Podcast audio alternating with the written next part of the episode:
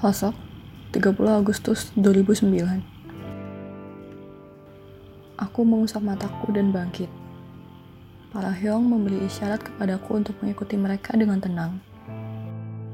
Sejujurnya, aku ingin tertidur lebih lama, tapi aku baru saja mendengarkan obrolan para Hyong. Aku diam-diam keluar dari kamar dan melewati aula. Keadaan lingkunganku saat ini gelap gulita. Aku bertanya-tanya, jam berapa sekarang? Yang aku tahu, sekarang sudah melewati waktu tidurku. Aku tidak mempunyai informasi apa pun. Kami menaiki tangga dan membuka gerbang besi di atap. Para Hyong terkejut dengan suara berderit dan berhenti di tempat, dan aku juga. Aku melihat-lihat sekelilingku kembali. Kami bergabung bersama dan duduk di atap. Mengapa kita datang ke sini?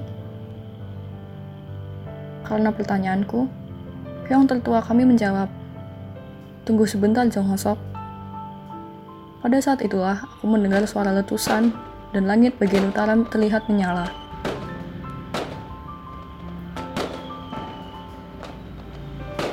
Aku memejamkan mata karena terkejut dan meringkuk kembali. Saat itu juga, aku bisa mencium sesuatu yang terbakar. Wow!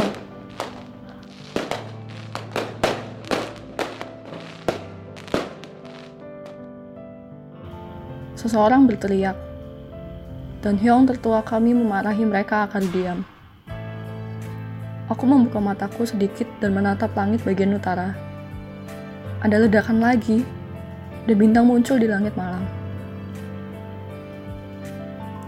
Bukan bintang, kembang api, kata salah satu Hyong kami. Kembang api terus mengepul.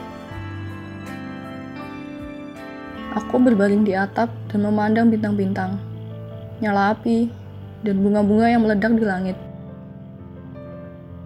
Hei, Chang Hosok menangis. Dia menangis. Aku mendengar para Hyong mengolok-olokku.